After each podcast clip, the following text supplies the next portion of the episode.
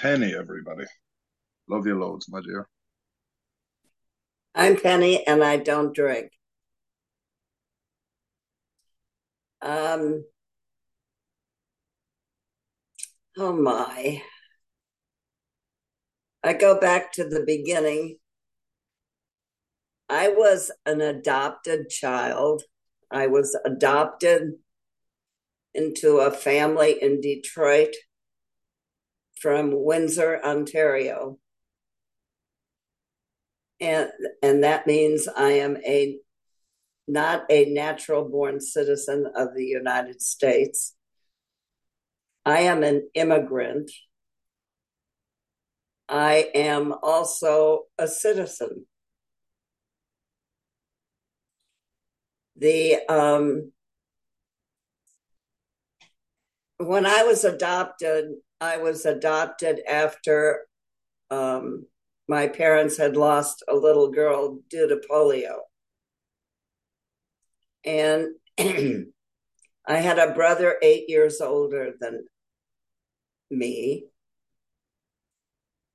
and a mother that was an artist and um, an emotional reactor a father that was sort of a functioning alcoholic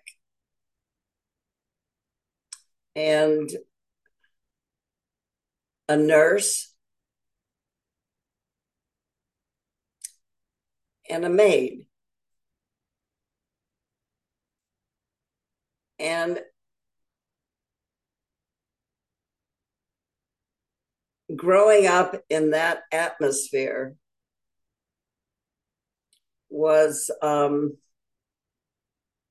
challenging. And I say that because I was always compared, my mother always compared me to the little girl that had died. And I never measured up. I was um, not as pretty as, not as tall as, not as smart as. I was none of it. so I felt lacking. I felt like I could never prove myself good enough, smart enough, pretty enough uh, my, my whole young years. And consequently, I married young. I was 19 when I married. And thinking that life would be beautiful.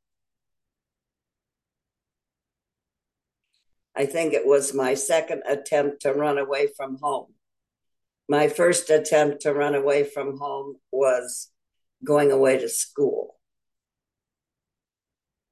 And I went away to school my junior and senior year in high school. And that was good for me. The um,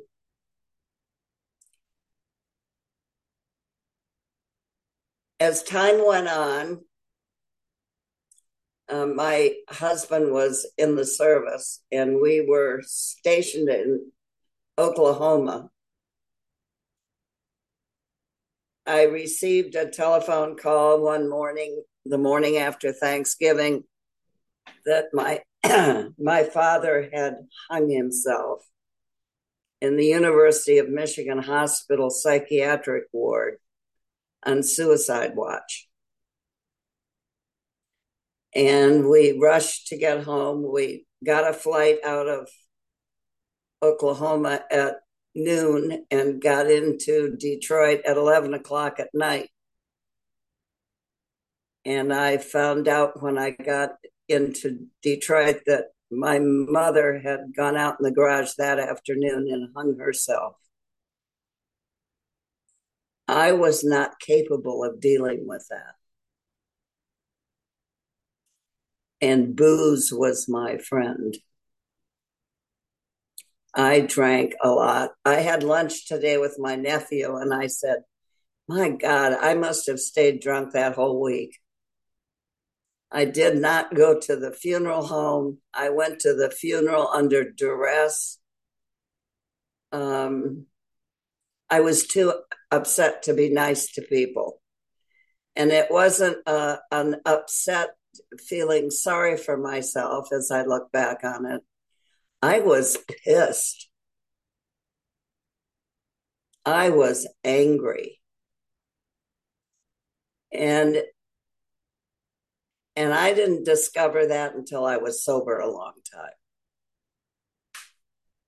I just thought I was hurt. Um anyway, deciding that a big family was a happy family, I promptly had seven children. And my last horrible two years of drinking, I had newborn twins, a little boy one, a little boy two, a little girl four, a boy five, and a boy seven. It was um, had I been sober, it would have been very difficult and a lot of work. Drunk, it was impossible. My drinking pattern was to suffer all day long with a horrible hangover, waiting till my husband got home with the booze for the night, and then drinking myself into oblivion. Sometimes I would open the refrigerator to see what was left over if I had eaten dinner the night before or not. And it was a, a miserable existence. I found that I would be agitated as far as the kids were concerned. I would um, I, I just turned out to not be a nice mother. And I did not like that. We moved a lot. We moved about eight times or nine times in 10, 12 years. And it was selling a house to get money out of it to pay off bills to and then buy another house. We were financial both of us were financially irresponsible. We didn't know how to manage our money. We ended up in bankruptcy.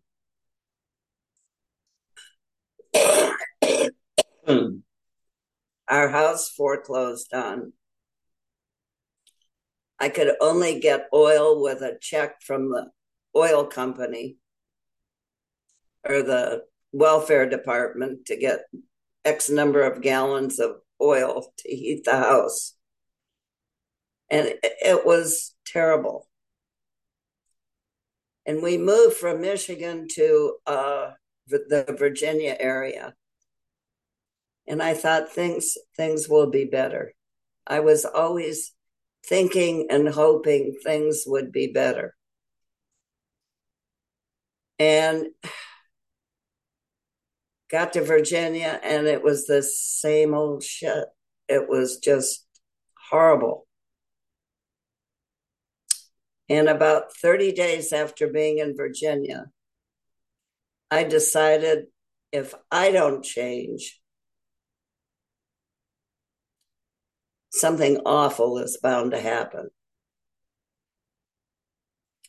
And I I knew it was booze. I had known that for a long time. I had uncles and my brother all dying of tragic alcoholic deaths way before their time. And here I was, 30 years old, and not I hadn't grown up. I had I was a child. And I needed I needed to not drink and I couldn't do that by myself.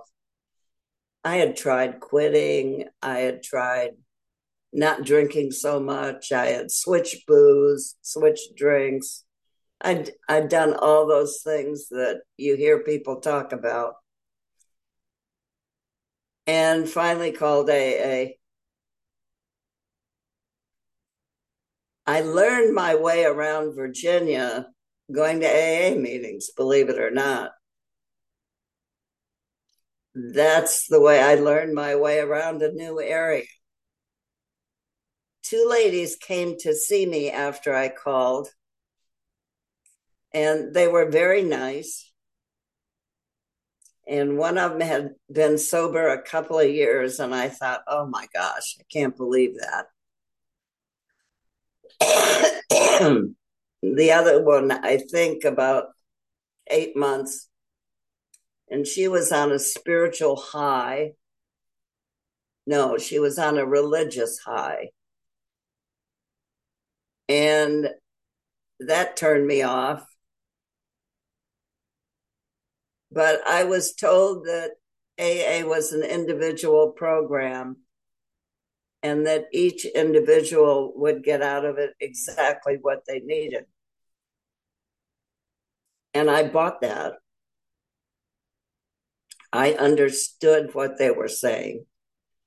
I was also told, pardon me, don't pay any attention to the God stuff. You don't you don't need to. And I didn't. I just wanted to get to stop drinking. I I really wanted to feel better. And of course, in time, I felt better physically. I I don't think I understood a word people were saying, except they're there. It will get better. You will get better. Don't worry about it. And I was scared to death. But the people in AA were so kind to me and it's the it was the first time in my life people were telling me I was doing a good job. You're doing good, Penny. You're not drinking. That's a hundred percent. And I needed that. I needed somebody to tell me I was doing right for the first time in my life.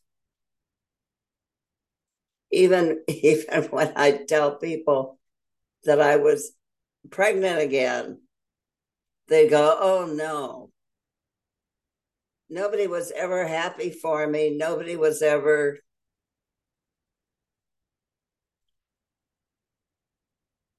you know thought i'm you know I, I was just in a world all by myself when i came in and i can't tell you I, I wish I could tell you right away things were wonderful. They weren't. Um, somewhere around three months sober, I got a telephone call from my husband saying, We've been evicted from the house. I've been fired from my job, and mother's coming to live with us. And I thought, good grief. I picked up the phone and I called somebody, and they said, Where are we going to a meeting tonight? Don't worry about that stuff. Where are we going to a meeting tonight? And when I called them, I said, Well, it happened. And they said, Which one? And I said, All three. I had been telling people I was worried about things. So I I think that the fact that I talked and I had shared what was going on in my life really saved my butt. I really do.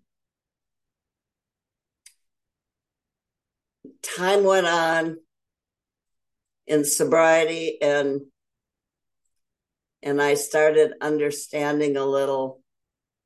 I wish I could tell you exact periods of time, and I can't. I know around eight years, it dawned on me that I had been a very angry kid. I had been a very angry drinker, and I had been angry in sobriety. And what what had happened my marriage dissolved when I was sober about 6 years.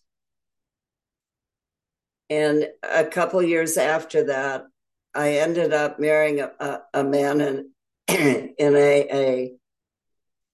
And my life was so much better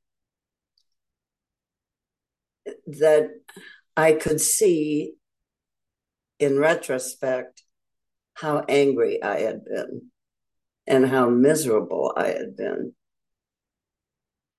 It wasn't until that all had gone, had, dissip- had dissipated, that I was able to see it. And I still think that there are periods of my life where if in overcoming something, I can see how bad it was before. Okay, in in paying bills on time, I was able to see how bad it was before putting them aside.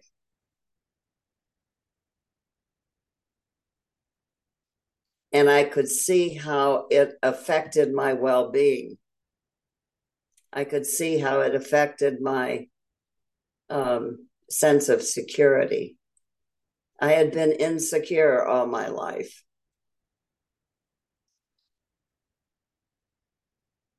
I wish that people coming into AA could understand that that w- we get better. The world around us doesn't change much, but we get better so that the way we see things changes. The way I think about things change. You know, I think the first step meeting I went to, I was sober maybe three or four weeks. And it was on the 10th step and I picked up on that um, spiritual axiom that whenever there's, whenever I'm uncomfortable, there's something wrong with me. And that doesn't didn't necessarily mean I was doing things wrong. I could have been seeing things wrong. I could have been thinking incorrectly. I could have been misinterpreting stuff. And that can still happen to me. But I I started trying to find a way out. And and it was a mechanism for me of change. to change me, not not changing the world. It was to change me. And one of the best um, examples of that. My son had, one of my sons had been in Japan for 18 years and he came back to the US. And I thought, well, maybe if he stayed with us for a couple of years, he'd get his feet on the ground. my husband was dying at the time a, a long, nasty uh, illness. And um, and he came in. He was helpful at times. And I was good. I was good so long as I felt I was being useful. But then he stayed on for 13 years. And he had brought his son over after a year. And then his daughter came over after a couple of years. And I would go through periods of feeling used. And when I felt used, I was miserable. And when I felt when when I would think in terms of being useful, I was fine. I was okay. So I worked at trying to feel useful. And and that and that made me feel better. So it's a way of describing how my thinking caused how I felt. And some of the things that have happened to me in sobriety, I came in f- saying, you know, I can't do anything right. People would say, oh, try this. And I'd say, I can't do that. I, I just can't do it right. And what I was saying was, I can't do it perfectly. And a, another woman in AA said, I want you to knit a sweater and make a skirt.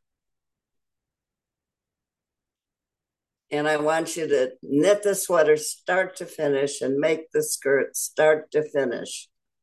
I don't want you to stop midway and say it isn't any good and put it in the closet. So I did that.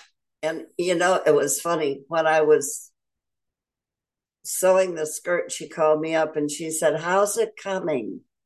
And I said, Well, the seam is not perfectly straight. And she said, Well, dear, isn't that on the inside?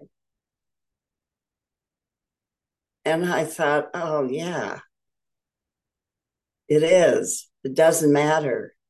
It's not important. and I literally learned how to sew. I learned how to to knit. I could make clothes for my kids. Um, I ended up making wedding gowns and bridesmaids' dresses for my three daughters. That was a feat when I thought I couldn't sew anything. Another thing that happened to me is I came across bird carving, carving realistic birds out of wood. And I thought, I wonder if I could do that. And and the one of the people we were with was in AA and and was taking lessons in it and said, Well, you come on up to Dan's house and we'll show you how. And I started carving, and within, I don't know, five or six years, I had taken over a hundred awards locally nationally and internationally. It was amazing. It was an amazing period of my life. And I had to stop carving because my husband got ill and I had to take care of him. I could not, I couldn't do both. It was impossible. So that was a phase of my sobriety. And I can remember my husband's psychiatrist looking at me. He had been to some some of the bird art shows. And he said, Penny, you're not carving anymore. And I said, No, I'm not. And he said, and my husband right away said, No, she's got to take care of me. And, and the, the psychiatrist looked at me and said, How do you feel about that? And I said, Well, man, there's a time and a place for everything. And and it's not it's not time for me to carve right now. It's time for me to take care of my husband. And and I'm glad I did that. I felt very, very uh, strong about helping him because he couldn't help himself anymore. And I needed to help him because he was a beacon of light for me. And and he died in 2000 and then i had a whole widowhood to live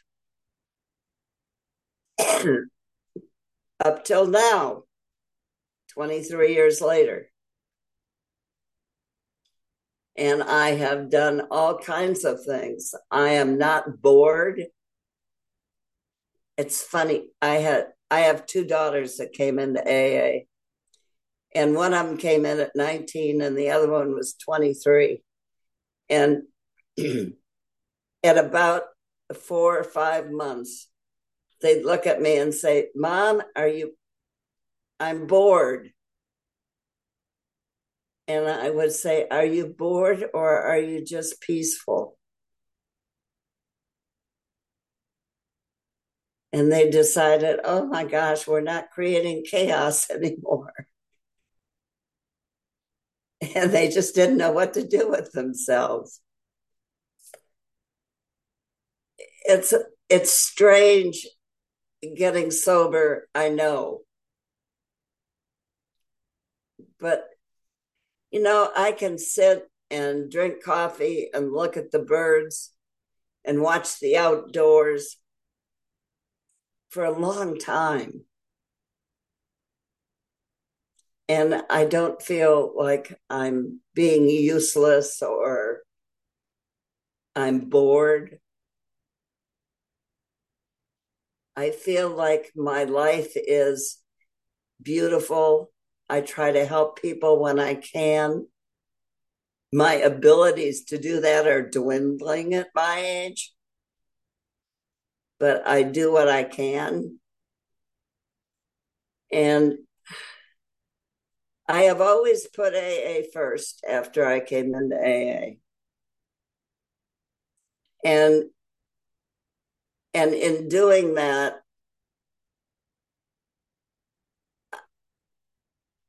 I think I just continually recommitted myself to the program. I got through the God stuff I was able to do that because somebody in in a meeting on step six and seven explained what the qualities of love were. And they said the qualities of love were patience, kindness, courtesy,